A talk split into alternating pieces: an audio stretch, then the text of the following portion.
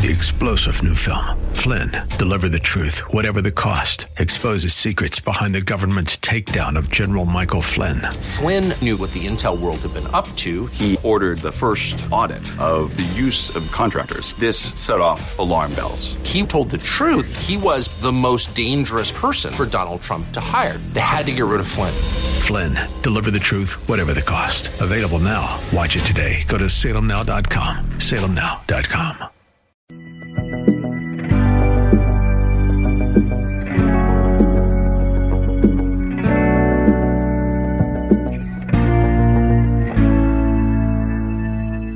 In a culture as politically polarized and aggressively tribalized as ours, how do people change their minds?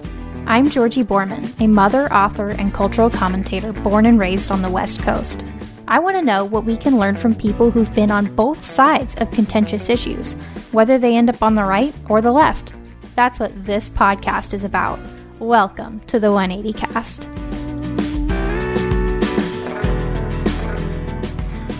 Hello, welcome back to the 180 Cast. I'm Georgi Boorman. This is the podcast dedicated to changing minds, and you have turned into a breakdown session. And this is where I talk about the news and the big ideas behind those events that impact you. And I break down and analyze highlights from the 180 Cast interviews and listener comments and debunk conventional wisdom when it runs up against the facts. So, we have a lot to talk about today. We're going to talk about um, Trump's uh, the Trump administration defunding Planned Parenthood. Supposedly, we are going to talk about the last interview I did with uh, Pastor Jon Speed, who's also the co-producer of Babies Are Murdered here.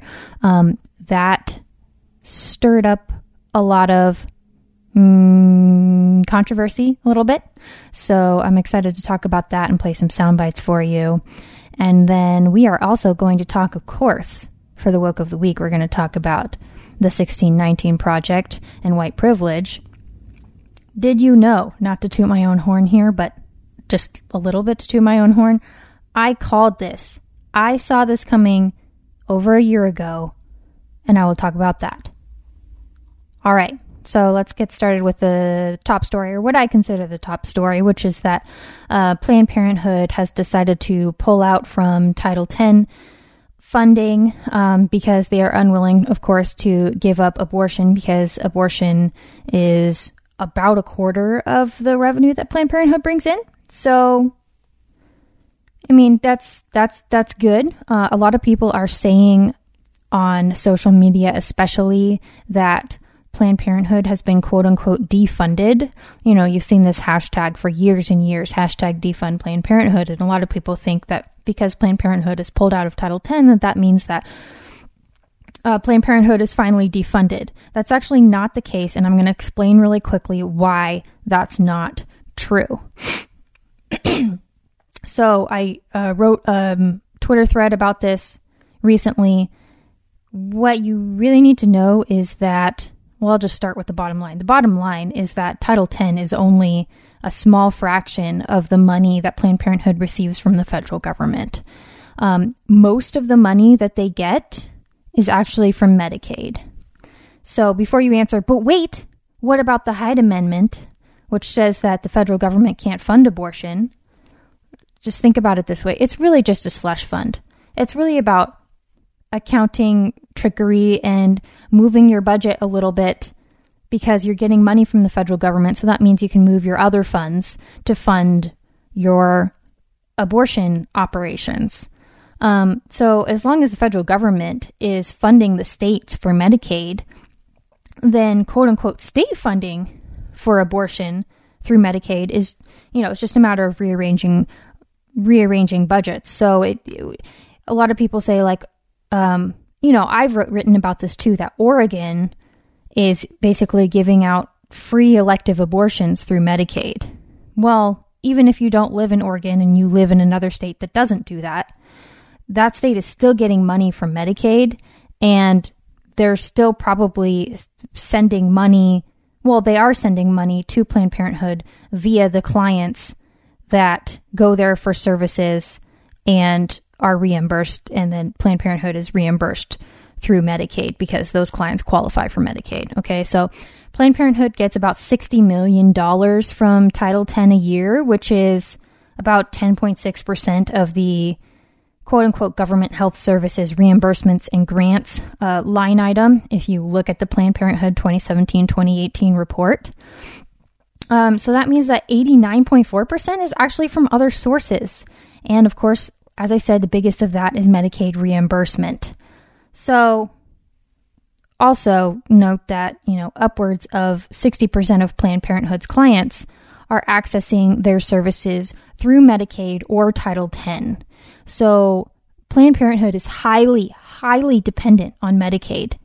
And unless you are willing to stop giving Medicaid dollars to facilities that fund abortion, then you have not defunded Planned Parenthood or the other two thirds of abortion clinics that are under some other name. You know, we say defund PP, and PP really gets, you know, um, the brunt of the controversy and the backlash, but they they're only performing about a third of all the abortions in the U.S. There's a whole other two thirds of you know abortion clinics that are run by other companies that you know 66% of abortions are happening there too. So just something to keep in mind.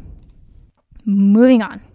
By the way, if you have question if you if you have thoughts on how to actually defund Planned Parenthood or how realistic you think that is and what steps need to be taken to actually defund Planned Parenthood, or whether you think we shouldn't defund Planned Parenthood at all and this really isn't that big of a deal, you can call at 323 999 1802. Okay, I am very excited to move into the highlights from the interview from episode 22, which is my interview with Pastor Jon Speed as I mentioned earlier. So I am going to play a couple sound bites for you. And we went from that, that sort of local issue about the gospel when some of the leaders of the pro life movement got wind of what we were doing. They began to oppose us, mainly on Facebook, regarding the idea of preaching at the clinics, calling abortion murder, talking about abortion being sin. And so it just confirmed what I learned locally here in Syracuse that this is something that didn't come from them. It came from sort of the national level of various organizations.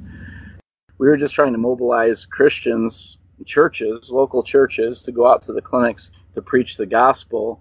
And the opposition that we got was, I don't know what word to use, it was overwhelming, monumental. It was a lot of opposition. So, most people would think of the pro life movement as primarily composed of Christians. You know, there's some Mormons and and Jews. You know, Ben Shapiro is is probably the most prominent among them. Um, but this is this is a movement by religious people, mostly Christians, um, that that run the the crisis pregnancy centers and the stork buses, and um, you know that are, are prominent leaders of the pro life movement. So they're they're Christians and Catholics. And when I spoke with with Pastor John Speed, I I didn't know this going into the interview really that national or that or um, 40 days for life had such a big problem with people standing outside of the death mills trying to preach the gospel to these women going in and saying please don't murder your children. Um, you know that that's a sin but there's grace here for you. Like Christ died for sinners and please don't do this. And what what is the problem with that exactly? What's the problem with that? Well when i talked to him i said well wh- why why do they have such a problem with this and it's oh you're intimidating the women who are going in you're you're pushing them away because you're being too in their face Too in their face with the gospel. Uh huh. And I asked, what, what, what was it a problem with the language that you were using? It wasn't, you know, was it not necessarily the problem that you were standing out there preaching the gospel? You know, was it, was it that you were calling abortion murder and he's murder? And he said, well, it was both. You know, so it's it's not just that you're calling abortion what it is. It's the fact that you're you're trying to stand out there saying, "Hey, you know, um, if if you don't repent, then you're going to be punished for this. When you die, you are not going to get the reward that you think is coming to you.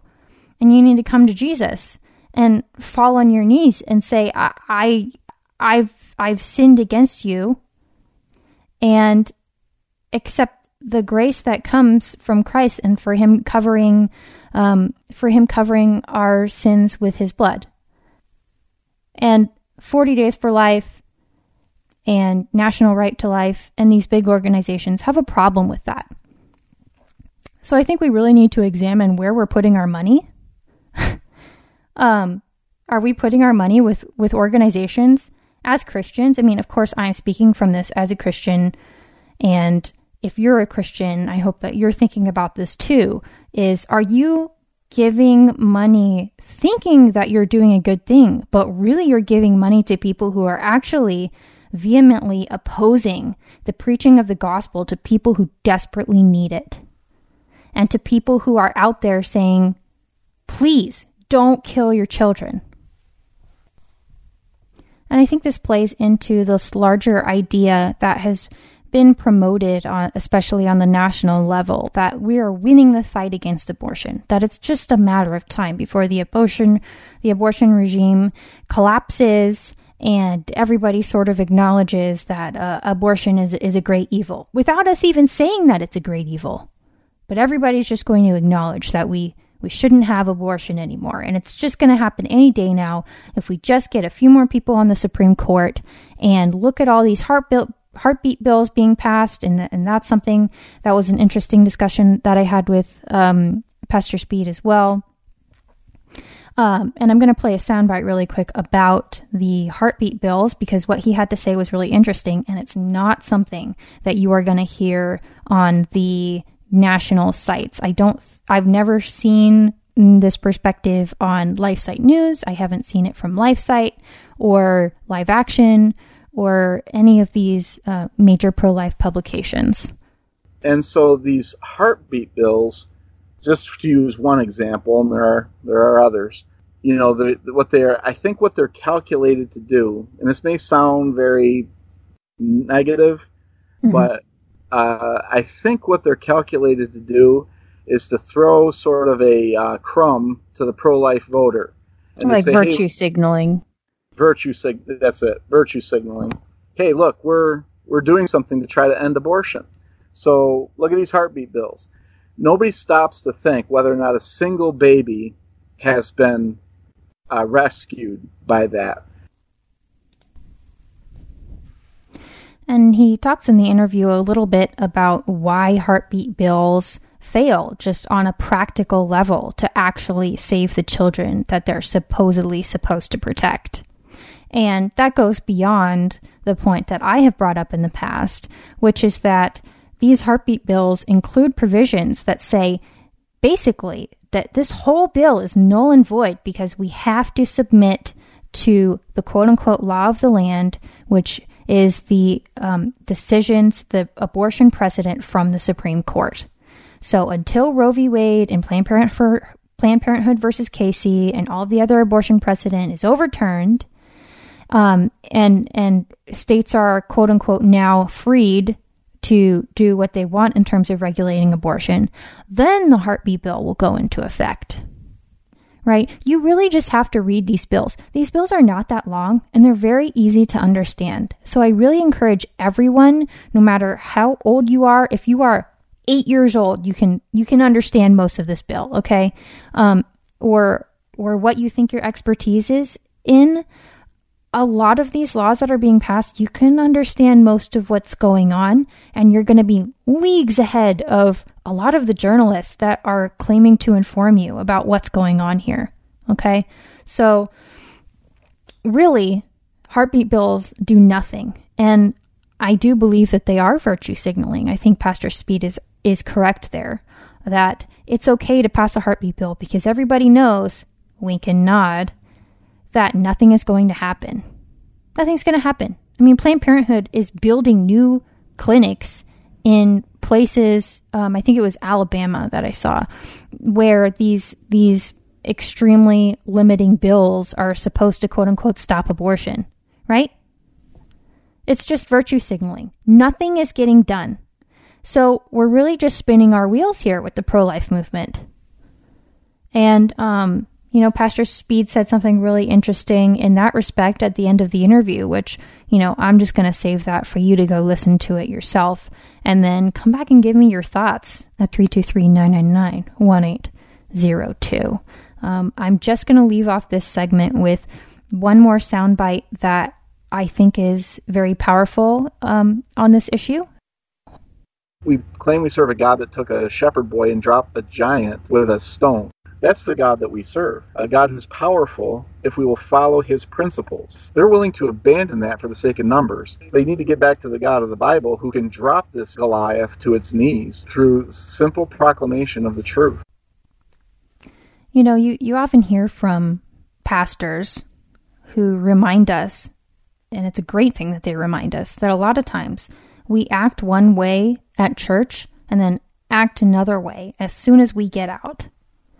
But it's not just about behavior where I think that there's a disconnect a lot of the time. It's not just about whether you're snapping at your spouse or not, or whether you're um, not raising your voice with your kids unnecessarily. It's about what your worldview is. Is your worldview actually influenced by the Bible? And what I mean by that is, is your worldview based on biblical truth? Because if it is based on biblical truth, this is not an argument. This is not an argument.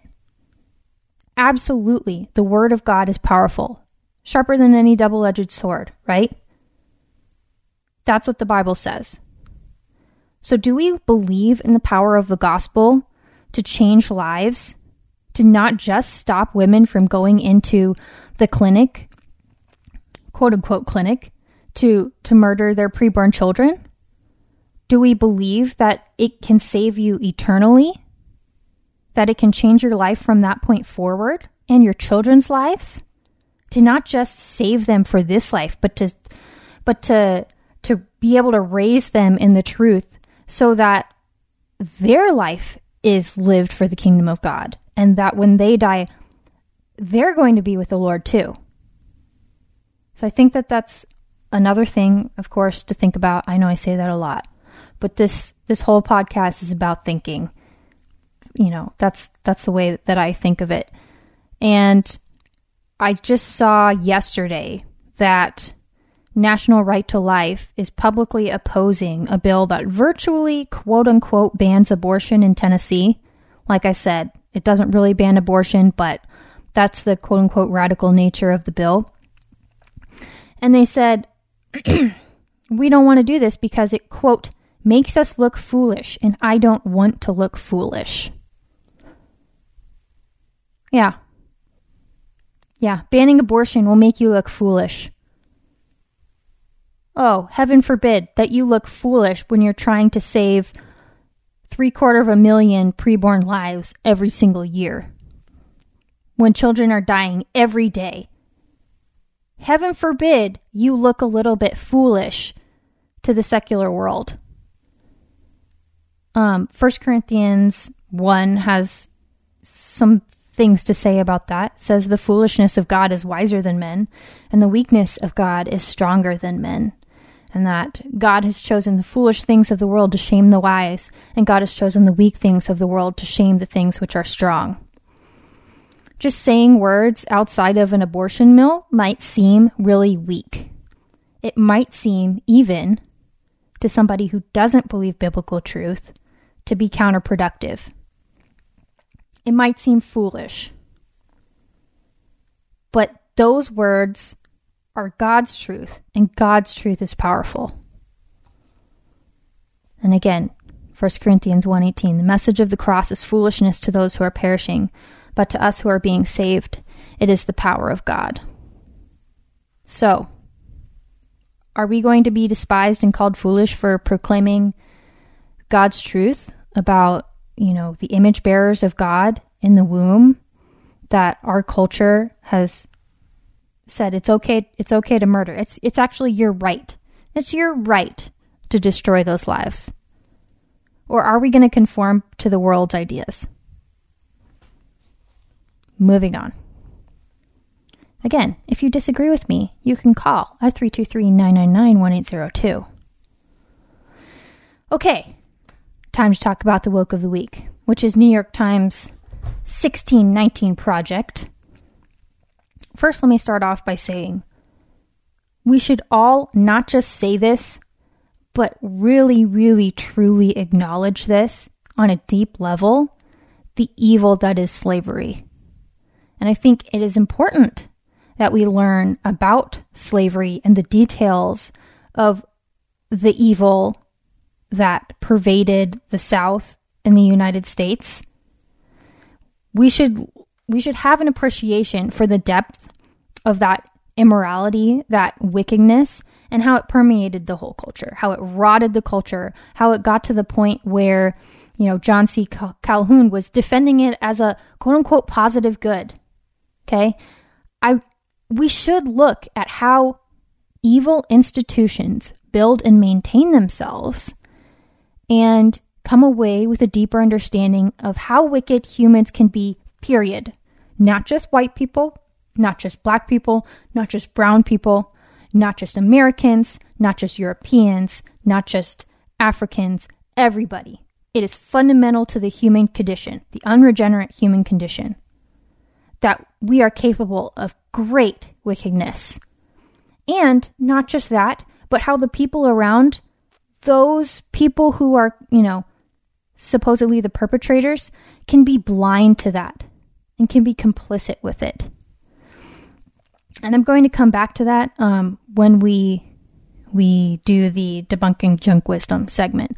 But I will start off by giving credit where it's due, even though I think the underlying premise of this essay is not great. And this, this is what J- Jamelle Bouie says early on in, in his essay for the 1619 Project. He says, But plantations didn't just produce goods, they produced ideas too. Enslaved laborers developed an understanding of the society in which they lived. The people who enslaved them, likewise, constructed elaborate sets of beliefs, customs, and ideologies meant to justify their positions in this economic and social hierarchy. Those ideas permeated the entire South, taking deepest root in places where slavery was most entrenched. Think about that, because I think that that is true. It's not just about people who were denying the rights of other people and enslaving them. There was an entire system that was built around this and ideologies that were built explicitly to justify this horrible thing. And I also want to read another quote from that essay, which I, I think is important to take note of as well. And it's the government um, that John C. Calhoun envisioned would protect quote unquote liberty, not the liberty of the citizen, but the liberty of the master, the liberty of those who claimed a right to property and a position at the top of the racial and economic hierarchy. This liberty, he stated, was a reward to be earned, not a blessing to be gratuitously lavished on all alike. A reward, a reward reserved for the intelligent, the patriotic, the virtuous, and deserving, and not a boon to be dis- bestowed on people too ignorant, degraded, and vicious to be capable either of appreciating or of enjoying it. Does that sound familiar in any way to any sort of institution that we have going on here today? Because I think it does. So, back to the whole idea behind the 1619 project. And like I mentioned earlier, I saw this coming over a year ago and I wrote an article about it and I was slandered basically as a white supremacist for that article, and I'm feeling just a little bit vindicated. Just a little bit, just a little bit. So, the 1619 Project is a major initiative from the New York Times observing the 400th anniversary of the beginning of American slavery. It aims to reframe the country's history, understanding 1619 as our true founding and placing the consequences of slavery and the contributions of black Americans at the very center of the story we tell ourselves about who we are. I mean, the consequences of slavery were were wide reaching. I mean, you can just think of how many people died during the Civil War, which was like 8 times the percentage of people that died during World War II. It's it's a lot of people. But is it is 1619 our true founding? Is, is our entire country based on the institution of slavery? Do we owe everything to slavery? No. No, we do not. But this is an idea that the New York Times is, is going to push because they are coming at it from a very specific ideology, and it is neo Marxist. And more specifically, this is about privilege theory. This is about white privilege, which basically says that there's an oppressing class and there's an oppressor class. I'm sorry, there's an oppressed class, right? And then there are oppressors. And then there's a system of oppression. And in that system, whites are the oppressors just by nature of the fact that they're white and by nature of the fact that they are participating in the quote unquote system of oppression. Guess what that system is? Capitalism. Yep, it is explicitly noted in the neo Marxist literature by these academics that capitalism is the problem. And if you're participating in capitalism as a white person, then you are partaking in unearned advantages. And by nature of the fact that you are partaking in unearned advantages, you are stepping on somebody else's neck to get to where you are. You are actually oppressing somebody else by nature of the fact that you are being successful, that you are participating in the system. So, this essay from Matthew Desmond, I think, really illustrates it. Um, the fact that I'm right about this, that I was right about this in 2018, in the spring of 2018. He says, in order to understand the brutality of American capitalism, you have to start on the plantation. Okay, so he spends like 1,200 words describing the quote unquote brutality of capitalism. He says, when Americans declare that we live in a capitalist society, what they're often defending is our nation's peculiar, peculiarly brutal economy, quote unquote, low road capitalism. And low road capitalism is a society that, quote unquote, goes low, where wages are depressed as businesses compete over the price, not the quality of goods. So, un- so called unskilled Workers are typically incentivized through punishments, not promotions. Inequality reigns and poverty spreads. So, that is apparently the capitalism that you're participating in right now. It's a capitalism in which nobody works on the quality of goods. Uh huh. Okay. Okay. So, let's think about this for just a little bit. The basis of the free market is the ability to sell your own labor. You have something to sell, you have something to contribute, and that is your work. This isn't about you being enslaved or oppressed in some way by nature of the fact that you are working for somebody. You have chosen to sell your labor. You are contracting your labor to somebody else and in return being compensated for it. Slavery is antithetical to the free market system. So it is not capitalism. You can call it something else. I mean, you can say that it's capitalism in the very, very strict sense, which nobody really uses outside of academia, that, you know, it's the, the accumulation of capital so as to produce a greater amount of wealth. Um, you know, money produces more money, but you can't call it a free market system. And that's really what these people are talking about. They're talking about the entire economy that we have right now, where people sell goods and services and they sell their labor. Okay, this is idiotic to think that capitalism is all about pushing prices down instead of quality up. It's both, and it should be both. I mean, is this is Matthew Desmond not ever chit chatting with his colleagues on his iPhone 10, which last time I checked is better than a rotary phone? But you know, the system is just so oppressive. And so he goes on in this essay to talk about the plantations and about the very elaborate um, systems of accounting and of management that were set up to manage these massive plantations where thousands and thousands of enslaved people were working the fields, picking cotton, and that it, it, it was absolutely sophisticated like nothing that had come before it because it was a huge, huge operation. Okay, the fact that an operation is huge doesn't mean it's capitalism. And I know that a lot of times on the left, there's a tendency to conflate big business with capitalism. Yeah, it was a big business. Cotton was a huge business in the South. that doesn't m- mean it is part of the free market or much less the foundation of the free market that you and I participate in today. okay. So this is the, the part that, that really got me. Um, he says that, hold on, let me find my place. When an accountant depreciates an asset to save on taxes, or when a mid level manager spends an afternoon filling in rows and columns on an Excel spreadsheet, they are repeating business procedures whose roots twist back to slave labor camps. And yet, despite this, quote, slavery plays almost no role in histories of management. You know, that's that's fair. Yeah. Histories of management, you should look at you should look at those things. There's nothing wrong with that. That's a that's a good thing to learn from our history and how techniques were employed to keep people oppressed. Absolutely, 100% a good thing. But the whole idea behind this article is to taint today's free markets with the horrors of slavery.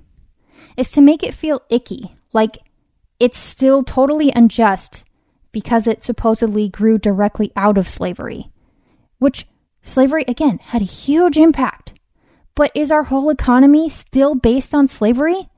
No. No, it absolutely is not. Everybody has been lifted up by capitalism. By this idea that you can sell your own labor in exchange for compensation and that people can compete over goods and services to provide the best and lowest price goods and services to clients and customers. I mean, this is the same system that cut poverty like in half worldwide just in the last, what, 100 years or less. And we're supposed to believe that this, according to the essay, contains, quote, dominant and recessive genes from slavery. So, so really they're starting from the position that, oh, no, this is, this is absolutely the foundation of capitalism today. And really we're only arguing over the, the little things around the side and, and whether one thing is a little bit more important than another thing. It's, you know, our DNA is slavery. We're just arguing over the dominant and recessive genes. This is absolutely based in white privilege theory. I have an article about it, which I will link to, and it's called The Theory of White Privilege Leads to Socialism.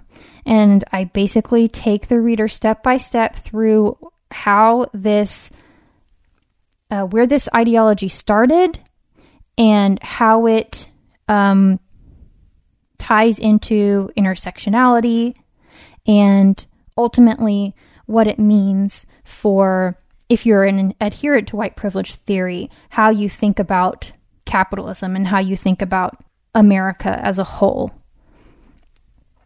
And then I, I did a follow up article almost exactly a year ago where I talk about whether I talk about uh, whether white privilege theory paves the way for South Africa style property compensation confiscation in the United States. And so, if you're curious, you can take a look at that as well, because I think that there is a pretty good case to be made that if we continue to embrace white privilege theory as the the truth that we're all supposed to go with. I mean, we can't call it objective truth because postmodernists, neo Marxists don't believe in objective truth. But if that's the, the system that, that we're believing in, then it's really only a matter of time. Moving on. Okay. Last segment, um, I want to revisit the abortion topic. And a- as I mentioned when we were talking about the 1619 Project, there are some quotes in there that I think apply very well to the institution of abortion today and how we can be so blind to the wickedness that is happening because it's just banal, right? It's just abortion just happens every day. Like everybody knows somebody or at least has met somebody who has had an abortion. Um, something like I think it's between 13 I mean the, the statistics are a little bit eh, a little bit vague sometimes, but at least about 15% of pregnancies in the US end in abortion. I've heard estimates as high as, as 25%, but it, it's at least 15% of pregnancies in the US end in abortion. Okay, so it's just banal at this point. And I'm sure that if you lived in the South in, you know, 1835, that it was the same way. That's just part of your life. You just see it all the time. And a lot of people say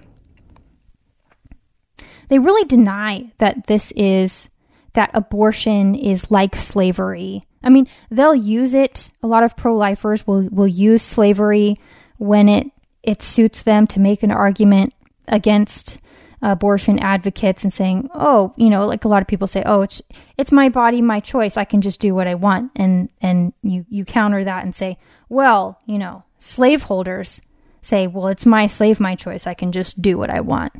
Right? You know, you can't tell somebody else to do somebody else what to do with their body. You can't tell, you know, another person that they can't own slaves.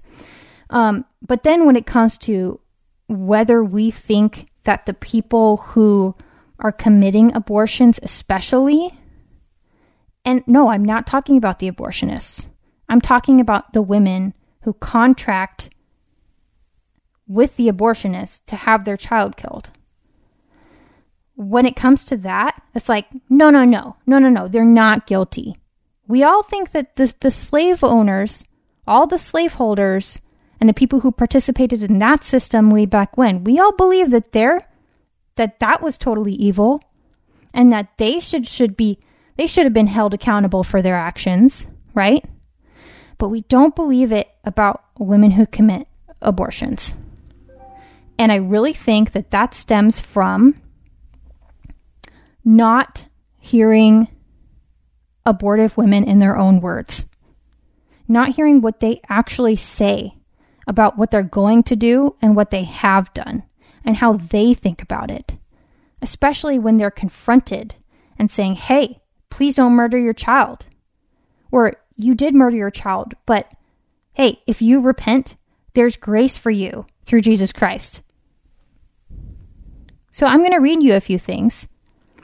Um, I have paraphrased them um, to sort of protect where these came from because I don't want to reveal the source and have people sort of outed in that respect, but I'm I'm going to read you some some paraphrases, especially since these are from these are given by people who do um, minister to abortive women online um, under under aliases. But I'm just going to read you a few things, and just tell me what you think at 323 999 1802. One woman says, I'm learning to accept the energy of my babies, and the best way to remember them is on my skin. I'm so grateful I can create life, and their energy makes me a stronger person. I do know I'm a mother, and I'll always have a place, especially for them, on my skin. I've scheduled my abortion. This is another woman. I've scheduled my abortion. I've never wanted any children, and this is my fourth abortion. I plan on getting another tattoo to remember this baby. I've already been lighting candles daily to celebrate the life. Any of you want to share what you did to memorialize the life you aborted? Third woman. I'm going in for my memorial tattoo tomorrow. It'll be a bird. A song I've been listening to a while going through this is what inspired me to get it. It's cute and pretty and small. I don't think it shouts I had an abortion or anything. Another woman. I want my tattoo to be really meaningful so I was thinking of doing a clock, and the time will represent how many weeks pregnant I was when I get the abortion. You know, like, the problem wasn't you, the time just wasn't right. Here's another one. My memorial tattoo is on my thigh. It's very elaborate and has what would have been her birth date underneath my initial. I feel it often and it lifts my spirits sometimes. Last one that I'll share with you, because there are many more. The tattoo has helped me a lot. Mine is on my ribs. It's the flower that corresponds to the month my baby would have been born. I know abortion was right for me, even though it was the most difficult decision I ever made. This tribute, though, constantly reminds me that I can't waste this second chance.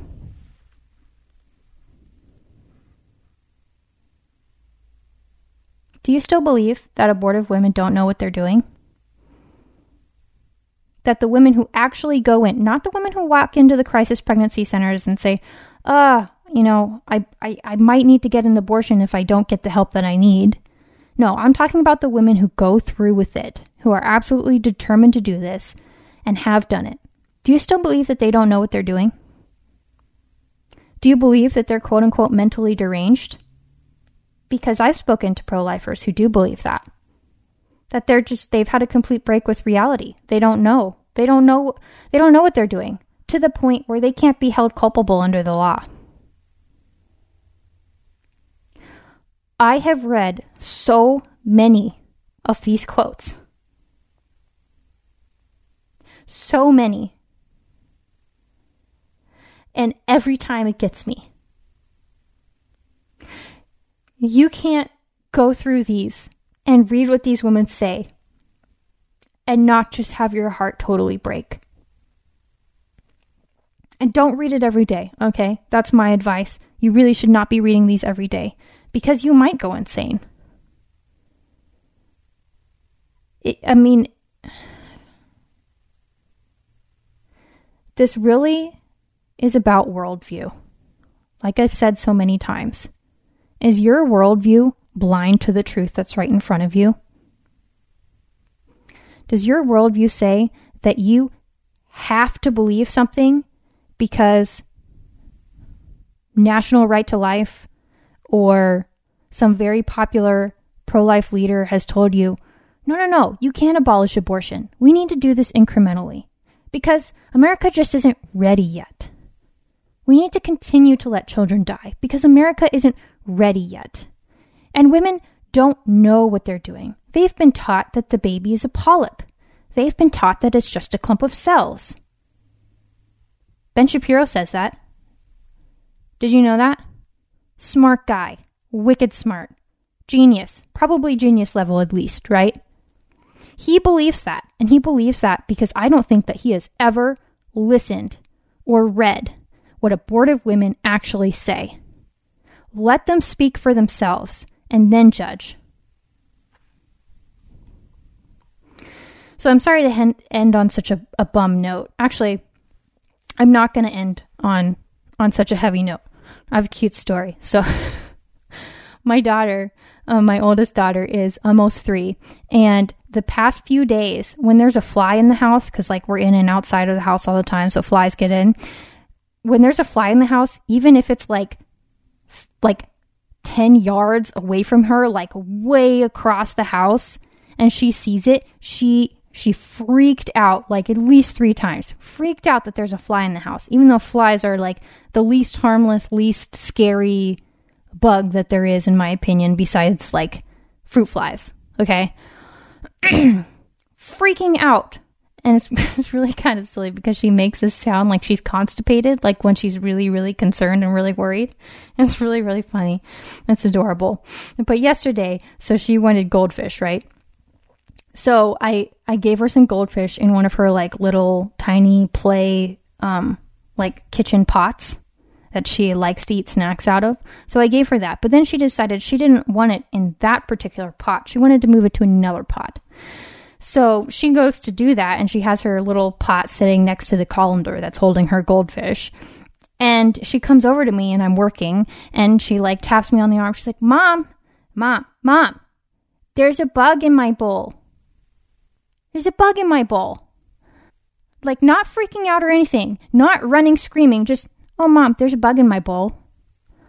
And I didn't really believe her. I thought she must be like looking at like just some like piece, like a burnt goldfish or something like that. No, no, no. I go over there and there's a spider in that pot. There's a spider. But Ellie's just like, Mom, there's a bug in my bowl. It's a spider. Kids are hilarious. They're, they're, she's so scared of, of house flies. But a spider's just like, ah, that's kind of a nuisance. Okay. anyway, all right. Again, you can leave me a voicemail at 323 999 1802. I do like to feature listener comments on the podcast, so please don't be shy. You can ask me a question or share your thoughts on, you know, any of the things that we've talked about today. And you can also follow the, the podcast, of course, on Twitter and Instagram at 180cast. And please, hey, don't hesitate to give a review on iTunes if you like it. I'm actually going to be doing a book giveaway soon for um, reviews. For you know, every five reviews, I'm going to be giving away a book. So stay tuned for more details on that. And of course, you can also follow me on Twitter at Georgi underscore Boorman. Until next time, seek the truth, share your values, and listen with your heart and your mind. God bless.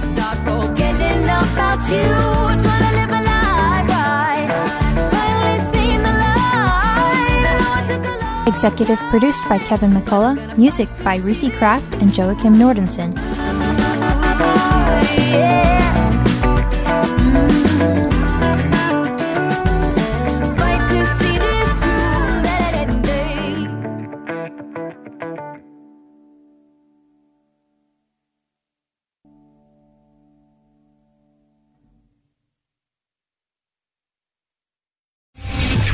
General Michael J. Flynn, head of the Pentagon Intelligence Agency, knew all the government's dirty secrets. He was one of the most respected generals in the military. Flynn knew what the intel world had been up to. He understood its funding. He ordered the first audit of the use of contractors. This set off alarm bells.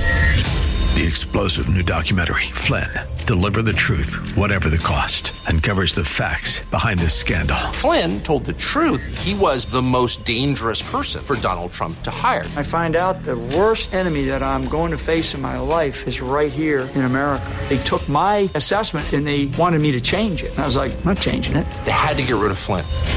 With in depth interviews, archival footage, and never before seen personal records of the man behind the headlines. I just felt like I was drowning. Flynn, deliver the truth, whatever the cost. Available now. Watch it today. Go to salemnow.com. Salemnow.com.